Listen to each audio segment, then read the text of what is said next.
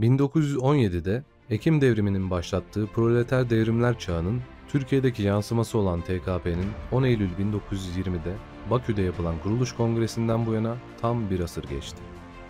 Şairin de deyişiyle dünya tam 100 kere dolandı güneşin etrafında. 100 yıl önce Mustafa Supi ve yoldaşları kongrenin ardından tarihin üzerlerine yüklediği sorumluluk gereği memlekete doğru yola çıkmışlardı. Doğu Cephesi Kumandanı Kazım Karabekir tarafından törenlerle karşılandıkları Kars'ta bir süre konakladıktan sonra Ankara'ya doğru yola çıkacaklardı. Fakat böyle olmadı. TKP heyeti Kars'a geldiğinde Ankara'nın talimatlarıyla Kazım çoktan kumpası kurmuştu. Tertip hazırdı. Komünistler, çeteler ve çeşitli din adamları tarafından halk nezdinde itibarsızlaştırılacak, ülkeyi terk etmeleri istenecek ve son olarak da tek çıkış kapısı olarak Maçka'ya doğru sürüleceklerdi. Plan işleme konuldu.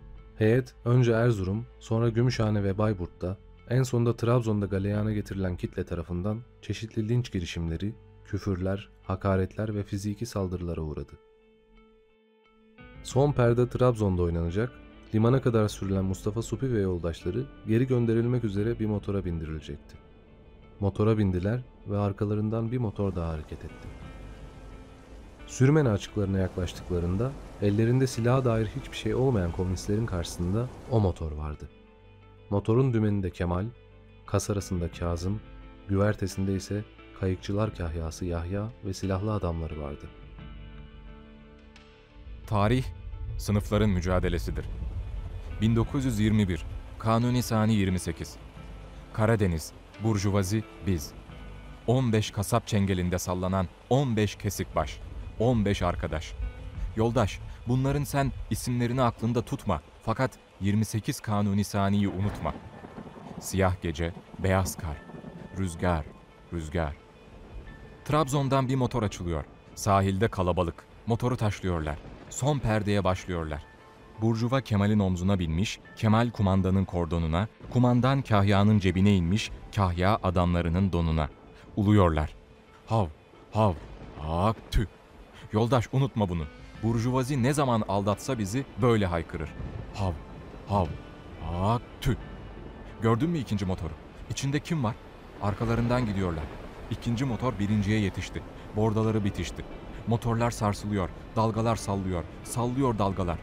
Hayır, iki motorda iki sınıf çarpışıyor. Biz, onlar. Biz silahsız, onlar kamalı.